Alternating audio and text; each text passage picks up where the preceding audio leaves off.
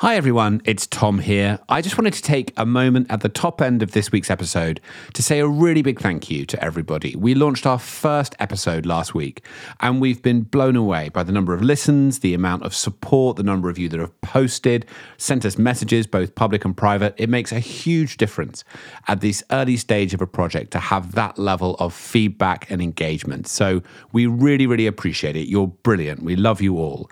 Um, if you haven't heard last week's conversation with David Attenborough, we do suggest that you go back and listen at some point, but you don't need to pause today's podcast to do that. The conversation that we have with the wonderful Ellie Goulding will more than make sense. So thanks for being here. Enjoy the episode.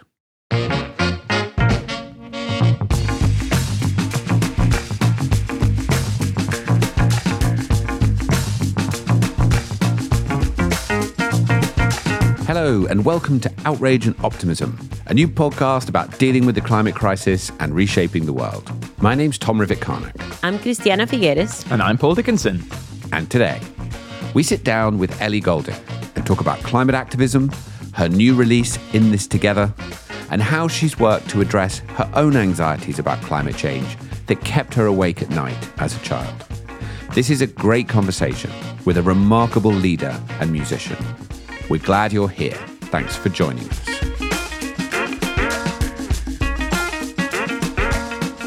So I'm guessing that everyone listening to this has heard of Ellie Goulding, but if you have not, she is an internationally known singer-songwriter. Active as a musician since 2009 with four studio albums, millions of sales and many awards. Ellie is one of the best known and most successful musicians alive today. But Ellie is more than that. She's also an activist on many issues. And addressing climate change and dealing with species loss and other social issues have always been close to her heart.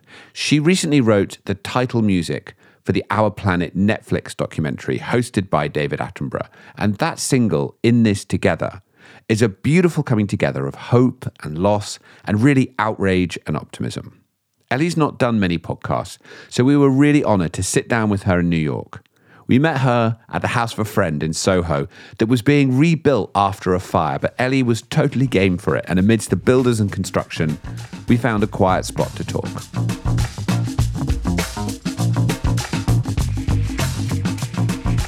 So, Ellie, we're so delighted uh, to have you. Thank you so much. Um, in particular, that you know the the universe yet again aligns for everyone, um, and we get to talk to you just a few days after your fantastic, amazingly beautiful single uh, in this together that really, honestly, brought everyone to tears, including myself right now. just thinking about it. uh, so, really beautiful, a song that you um, that you wrote for our planet.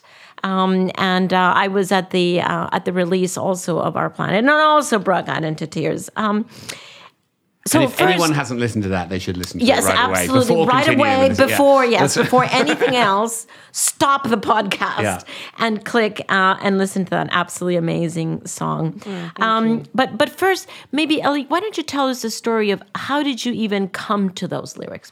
I actually did two versions. The first version was very much more direct and uh, matter of fact, and uh, I'm talking about uh, literally talking about biodiversity loss and uh, the species that have been lost. And I mentioned, you know, the names of those species, and um, and I think when I sent that version, I think maybe they thought that it needed to be something very relatable. Because still, I, I still don't think people uh, are as connected to nature as we would like them to be. And I think that song was assuming that everybody felt the same way that I did, which is wrong. I think that's a that's a something you know, assuming that is is not helpful uh, because people are learning all the time about things. And uh, and the second version was going more into my natural songwriting state, which is my favorite thing is to write about heartbreak and loss Yes. and uh, um, unrequited love Yes. it seems that it doesn't matter how happy I am,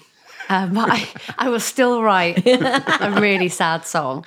Uh, so, and actually, the past couple of years, the, the, the saddest songs have been coming out to me because I've been at my happiest. And I think when I'm, you know, I've, I've met my fiance and, you know, things are great. And um, I feel comfortable and safe in my own head to access those dark bits.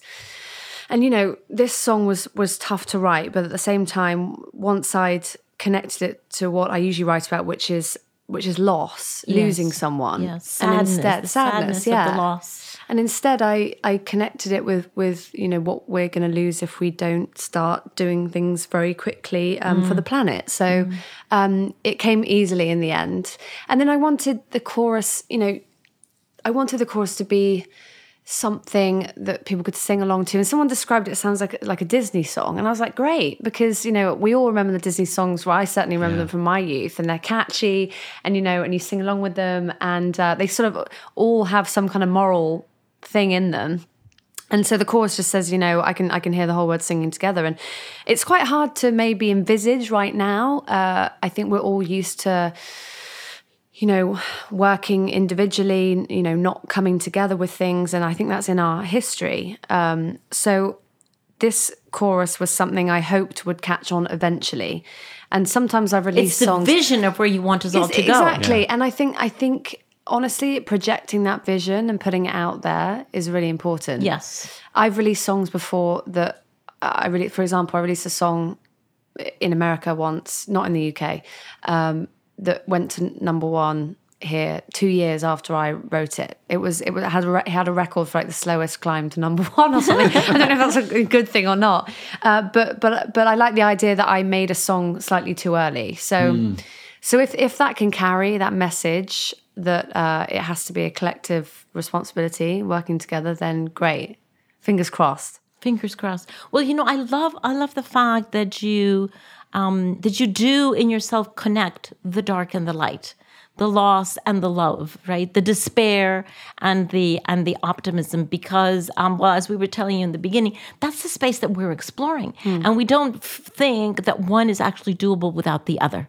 We actually think that they do have to come together um, and then forge something different, something stronger. Um, how how do you think that the release of this song will help people to bring those two feelings because there really are deep feelings inside of us, right? Yeah. How, how do we bring those together? I think I think with my music I like to think that I have an individual unique take on things. I, my voice was always described to me as very unique and weird and different. Uh, so it, not to be airy fairy, but from a sort of spiritual point of view, the idea that my voice can, you know, affect people or contribute them deeply. yeah, and contribute to some kind of again, you know, I use this word sort of um, reluctantly, but like spiritually. Yes. Um, so it's it's That's a word that we're very comfortable yeah, with right it's away. So accessing. I think it's accessing an entirely different headspace, something Mm. unprecedented, something that might be difficult for some people to sort of um, get. But I think this is such an unprecedented thing for us all to go through as human beings. Mm-hmm. That it it might require some kind of access to some other world, Mm-hmm. um, which means uh, you know thinking differently for the first time, or you know is trying to be a bit more um, humble with your with you know your opinion or you, you know your um, take on things and and maybe uh, being a bit more open to to the truth. Um, so I- like to think that with my music you know not just in this but but um, in general that you know it, it it reaches some kind of uh, wavelength with people. You know music everyone loves music. Doesn't you know every music connects to everyone individually in some way or another and it connects people with things. So uh, I've, I've purposely not made my album about nature just because I do try and keep certain things separate but when they asked me to do this song it was like a perfect opportunity for me to perfect. combine both But speaking about nature, do we remember correctly that you have said before that you used to, as a child, lie awake and be actually very concerned about Yeah. what we were doing? Yeah. How, how- tell us about that. How did that happen? And how did you get out of it? Or are you out know, of I it? don't know I'm out of it to be honest lots of caffeine um, Or also, I think just to connect to that, what would you say? Because that's a lot more prevalent now. Yes. people are mm. very anxious, and it Children, it- children, children, are young people. and so it manifests in all sorts of ways in how they see the world and how they see themselves and how they man- and manage in their future. So anything about how you faced that and came through that could be really helpful. I think. Yeah. Yeah, when I was younger, I grew up. I grew up in a small village in Herefordshire, which is kind of on the border of Wales. So I spent most of my you know, recreational childhood in Wales and did lots of walks and hiking. And me and my uncle would build things in the woods. and I think that connection to nature, very strong connection, uh, made me uh, just think more about it. And as a kid, I was very conscientious and and uh, I was I was bright at school. Um, my siblings, bless them, you know, were not as into learning as I was. Um, I think uh, we had, uh, you know, we had a challenging childhood. I'd I'd say. Um, so I just really loved to learn. But I think the more I learned and the more I took in, for some reason, it kept me up at night as a kid. So I'd lie awake thinking that something really bad was going to happen, and um, and I think that's just stuck with me. Um, so I mean, it tells a lot about you know why I'm here. I think, and I just think I was a deep thinker, and I think as more and more kids are having access to information, mm-hmm. especially being on social media. Kids are obsessed with social media, and it's I see it from my interaction with fans, and the, the you know I have to have a limiter on my phone to stop me from going on social media because it just fries my brain, uh, and and you know more and more information, more and more um, fake news, real news, you know, what's the truth, what's not the truth. And I can see now why, you know, I, I struggled then. I can see now why kids are struggling more now. I didn't, I didn't, you know, I wasn't sneaking on my phone at night going on Twitter, yeah. you know, reading things. Because even if you do have a very specific, um, you know, I, we follow sort of, uh, you know, um, Twitter accounts that relate to, uh, you know, uh, you know, climate reality, and and you know, might follow Al Gore, we might follow, you know, Greta, or that you know, there's people that we follow specifically. So we we we're sort of making ourselves see that information because yes. we want to know what's going on all the time. That's just you're choosing to be informed. choosing. But some people don't choose, but but just because of the power of social media, we'll see these things anyway. So kids are constantly seeing bad news. I think. Yes. Um, and how did I deal with it? Uh, I sounds crazy, but I have to do a lot of yoga. Um, I have to do a lot of uh, fitness. I keep super fit to the point where I maybe it's slightly obsessive, but it's the only time that my mind just thinks about that I'm in hell in in the workout. Right. Um, so it distracts me from anything else, and that's kind of what I have to do. I have to literally fill my brain with. Uh, with something very basic like how can I get to the end of this three mile run? Um, but I really had to I had to force myself to um, to sort of uh, take a step back and and and try and be in, in the present moment, and I, I found that really tough. Uh, how can kids? I mean, the only thing I can think is that is that young people try and so it's tough because social media is such an incredible tool, but it's also I think it's part of the problem. Mm-hmm. Uh, but I would say that, uh, ironically, being close to nature and having connection with nature helps your mental health. Mm. Uh, so I can. Sir David Attenborough would immediately agree with yeah. you on that one. yeah, but but then you know this is the thing because I think a crucial thing is to is to go back to nature and uh, and you know we are we're all connected. We're all interconnected with nature, whether we like it or not. Uh, so even if you grew up in the city, which many kids do, you know, uh, I can understand. Well, I was just going to say, fifty percent of world population lives in cities today, and we're moving toward seventy-five percent yeah. of world population living in cities. Yeah, um, most of them your age and and beyond. Um, so what, what what do we do? Because if if truly the early experience and contact with nature is what gives us that sensitivity. Um, and yet, three quarters of us are actually going to be living in cities. What, mm. what, what do we do? I, I, I don't know. I, I believe that we're sort of innately connected with nature. I, don't, I believe that all of us have it in us, whether we grow up in the city or not. So maybe there's i don't know maybe it's as simple as as uh, something being in the curriculum where kids you know have to regularly go for walks or, or regularly mm. see the countryside or go on more trips because again traveling seeing the world seeing other people's way of living is also really important for young people to grow up with compassion and put themselves in other people's shoes and yes. uh, and so maybe that's something that can be done i know that I'm so deeply passionate about nature and the natural world because I grew up in it, uh, and that only you know. Uh, you know, it just it lit a fire. You know, probably for the rest of my life, I'll always be really connected to nature. But I can understand why kids growing up in the city might not be as much. But but if they could see it for themselves and feel it and and walk in it and be amongst it and you know walk through forests, walk, you know, past mountains, I, I really believe that that's in us naturally and mm. uh, and it can Easily have an kindled? effect on you.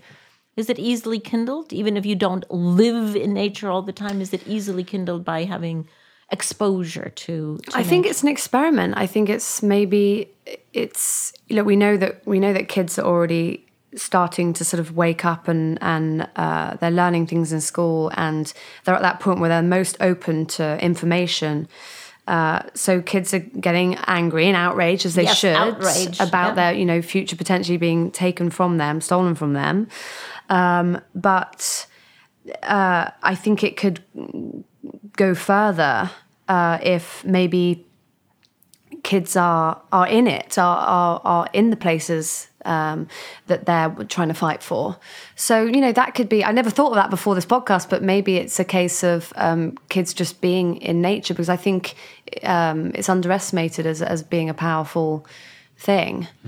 So that could be an option, maybe. I don't know. And as another as another access point, there is yes the experience of nature itself, but I think you're also saying, and we can also access that part of us through the arts, Yeah, it's whether very it's important. cinematography, music, sculpture. Yeah, um, I'm. I was. I was happy to be able to provide something, you know, that was my um, area. And I was going to say area of expertise. Absolutely not an expert in what I do, but I, I think many people would really contest you on that one. well, look, I, I love I love writing pop music. I love the way that people can relate to what I sing about. And when I write lyrics and I get tweets and various you know, letters and messages from people saying that my songs have helped them through things, you know, it means so much to me. And uh, I, it just goes to show that that people connect with music, with sound, uh, with with film, uh, and with stories. And Yes. stories is a huge part of what I do. I tell stories about my childhood, about my relationships, um, about uh, you know where I where I've been in the world, and I'm lucky enough to have to have traveled the world, and I think that's that's helped me a lot um, to see you know the bigger picture. Uh, but but I think stories is, is a is a crucial thing because we're all built on storytelling. Um, it's kind of it's what we know, it's what we relate to, and uh, so I, th- I mean that's honestly how I have a career because I've told stories in a certain way that have enabled people to re- relate to what I say, and I mean you know it's it's how I sing it and the you know the the instrumentation and the music too, but. uh but you know, I've, t- I've told some pretty bold stories about my life, and it's how I'm. It's how I've had a career. Yeah. Yeah, and you have been admirably honest about all elements of your life. I think one of the things that's interesting is your fan base are a kind of group of people that are trying to understand their own story and what their lives will be like, how they'll unfold.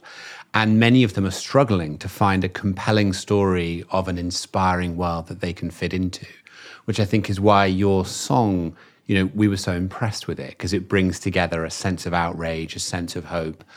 How are you seeing those people grapple with their own sense of their story and their sense of the future?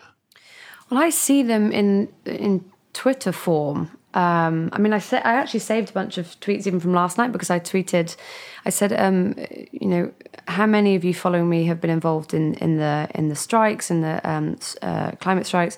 Um, please tell me your story in you know this many words and. It was. It was uh, even just last night. Just you know, the the power of one tweet, and I get hundreds of replies from from people saying, "Well, I was here, I was there," um, and uh, and it tell it tells me a lot about about my fans, the kind of people that are following me, uh, and how much they admire looking up to someone. Yes. How much they need that. They need they need, heroes that. and They need people to look up to. And thank God for Greta, and she's doing incredible work. But there there needs to be more people. And I even, you know, I've I don't know anyone else that does what I do that that is a singer in the entertainment industry, but other than Leo, that really speaks out about it. And you know, I f- I feel honest moment, but I feel like I'm struggling. I feel like I'm holding some kind of weight, uh, tr- desperately trying to reach people and word it in the right way, not be too negative, not be too, you know, uh, sad, not be not be too angry because because the way our brains work. Um, and I, I read this. I, I read this really interesting article about cognitive dissonance and pushing things into the back of our head, or assuming that oh, if that person isn't doing something, then I don't need to be doing something, or or you know that that way of thinking where you you sort of slightly twist the truth t- so it suits your you know what you believe to be uh, true or or what sort of goes in line with your morals or your um, culture. And so um, I do really struggle because I just wish more people, you know, I have a, I have an influence, but people could have more influence than me actually, and still don't say anything. And something When you say important, you feel like you're holding something, what what do you what are you I, holding? just feel like I'm just uh, I, I can't think of the right words to describe it, but I feel like I'm sometimes I do feel like I'm failing because you know I'm trying to ha- I'm trying to grapple with my career, which obviously is is my livelihood and it's everything to me because I've I've worked really really hard to get to where I am now and. Um, I did everything very independently. I, you know, was the first person in my family to go to university. Uh, had two jobs. Then I spent most of my time, you know, trying to do open mic nights and you know, sing in pubs to get notice. Anyway, so so just that's sort of my story. And coming up to now, um, you know, desperately trying to get that message out and that sense of urgency without scaring people too much Yes. is is exhausting actually. And it's constantly trying to trying to say it in the right way because even though you know people are incredibly smart and these kids are incredibly smart to to recognize what's happening and to understand that so clearly and just to do something about it like that is is so admirable and so cool but at the same time the way our brains work we don't respond and i know this from trial and error. Hmm. We, people don't respond well to, To neg- and negativity and doom and gloom. Right. It's just proven. So there's there's it's not helpful even if it is a situation like Greta says that it, that there's no time there's no space for optimism.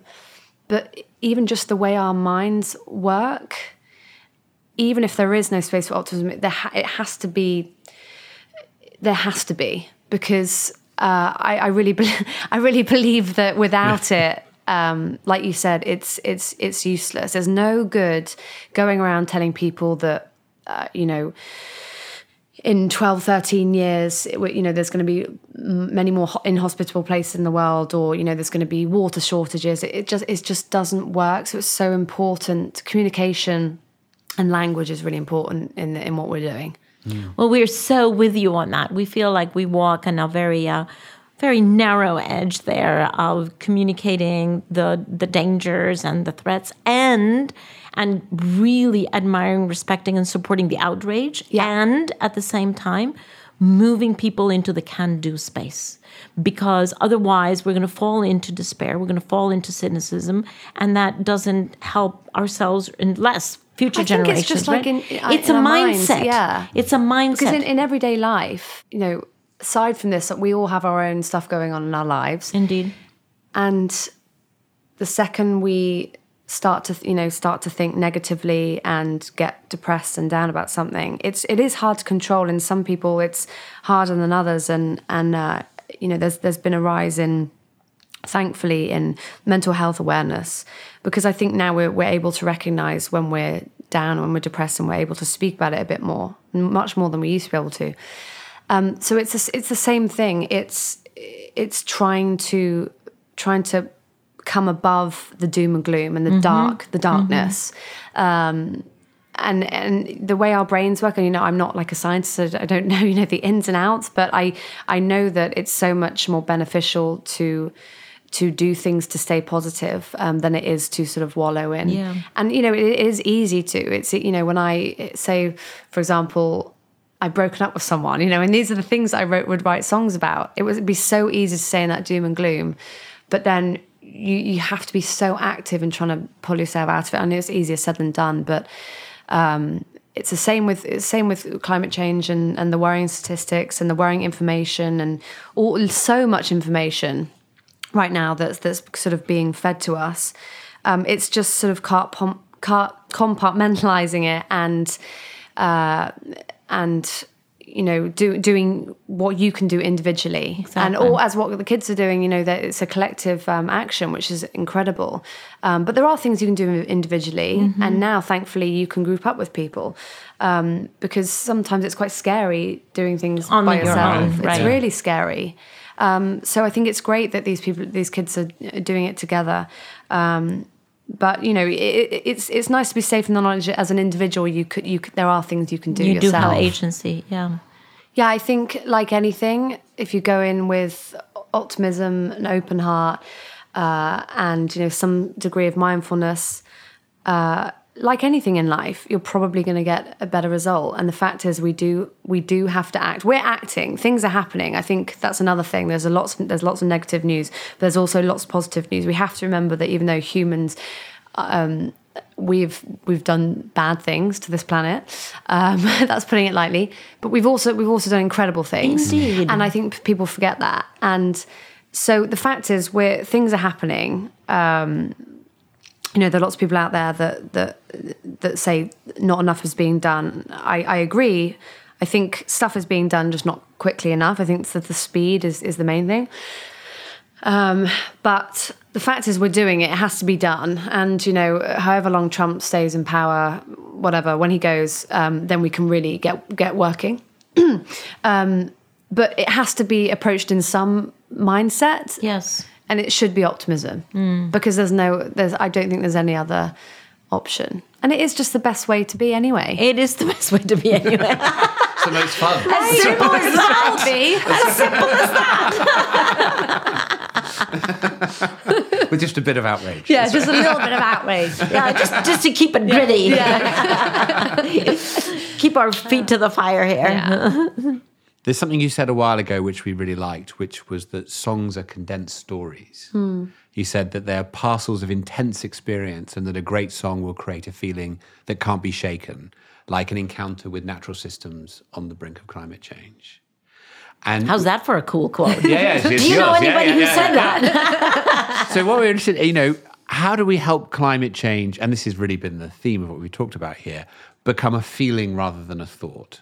Mm. It's kind of intellectual for people. They know something's right. happening. They don't feel it. I mean, like much. Your songs right. are about deep mm. feelings, feelings, that grab. Feelings. Yeah, you know? I, my yeah. intention is yeah. for people to live what I. I mean, I don't know if my intention, but it certainly has happened where people have said that they really felt that and really, you know, I, re- I released a song recently called Flux that was about, um, you know, uh, what if I had ended up with this person and. Uh, and I've never I've had an overwhelming response to that song of people saying, "Oh my gosh, you know, I'm happily married, I've got kids, but I still think about this other person for some unknown reason." Um, and how do I relate to climate change? Well, I think again going back to people being immersed in nature, I think um, really really feeling it means uh, wanting to save what you love, uh, and so that connection with nature is so important um, I think seeing the world is so important because I think it enables you to have compassion and put yourself in other people's shoes, which is so important. I do a lot of work for the homeless as well, and I like again when I was young, I, I would see homeless people and it would affect me so much. It would mm. stay with me, and it has stayed with me forever. So I do a lot for homeless in, in London, but that's a whole other thing. But um, I think compassion is is such an important thing um, for for feeling uh, you know, feel, trying to feel what other people feel or trying to understand other people's lives, other people's cultures, uh, because this this whole mindset of of you know only thinking that your truth is the truth, I think is is a barrier for tackling mm-hmm. things like climate change. Um, working together, coming together. Um, talking, sharing experiences, sharing stories, um, you know, getting a grip on exactly what's happening around you, um, you know, how climate change might be affecting your town, your city, your country. Um, I think that's how it becomes, you know, More ha- becomes part of you. Yeah. Yeah, and you know, even like, but even like becoming vegetarian, it felt like a, it felt like a way of life because suddenly I just, you know, I I'm surrounded by vegetarians and people who think the same, and it sort of become you just sort of it goes without saying, and it just becomes part of you. Um, so, I th- but I think that I think these kids being out protesting is a sign that it's become you know it's become part of them. And i don't think i don't think it's a fleeting thing. I don't think it's a phase. I think it's a really positive thing uh, that uh, this is something that's gonna it's just the norm now i hope it is i hope, I hope it's so. just the the um, blessed the outrage. Let's Yeah, the let's blessed make it- Yeah, the blessed outrage. Yes. but what's nice about what you're saying, because we, we talked to Greta and she said, um, I want everyone to feel the fear I fear every day. Yeah And seeing that in her, it's very, it's, tremendously motivating. And actually, I found it quite alarming to see just what that looks like embodied in someone. And what I like about what you just said, it's like if you have this one thing that you take care of, it's like you find the macro in the micro, Right. and then that thing engenders meaning on a wider on a Yeah. wider scale, which I think is is beautiful. I, I totally get what she what she means. She I I imagine I feel fear a bit like hers um, day to day, but um, f- fear does not. I don't think fear induces action as much as uh, hope does. Yeah.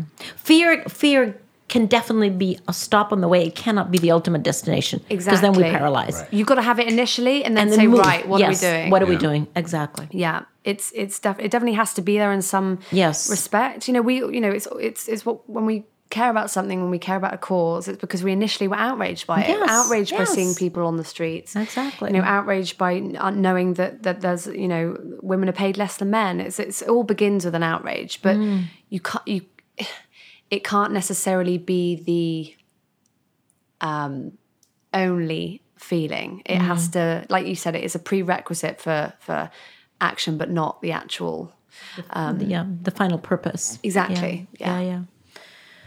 Yeah, difficult to move through it, but absolutely indispensable, right? Absolutely indispensable. And how do you hold both of those things in equal standing in our lives? Because uh, we we f- we feel the fear today, but we're going to feel it again tomorrow, and the day after tomorrow, we're going to again be outraged, and we can't allow that to paralyze us and move Yeah. move us forward. So that you know, someone um, a while ago just told me that her favorite definition of intelligence was to hold two seemingly disparate and mutually uh, canceling realities in equal standing. And to be able to do that and hold outrage and optimism in equal standing and be able to move through that into action is um I think is it's a new phenomenon. but it's, it's, a something new that we thing. need. Yeah, it's it's you know with these times that that we've never had before as humans, uh, it it means embracing an entirely new mentality. Yep. Perhaps outrage and optimism have not necessarily been combined in such a way before, but you know with with unprecedented times, you need. Uh, you know, a, a, a, a mindset that perhaps hasn't been accessed before, Exactly. but now's the time to explore how we can the use our mind to to uh to for action Exactly. Our minds and our hearts. And Let's our not hearts. forget the hearts, the feelings. Ellie, thank you so much. It's Thank been you guys for really, having me. truly It's a been delight. nice. Thank you very, very much. Yeah. Thank you for sharing so much. And we love your new song. yes, we do. totally love it. I get all teared up.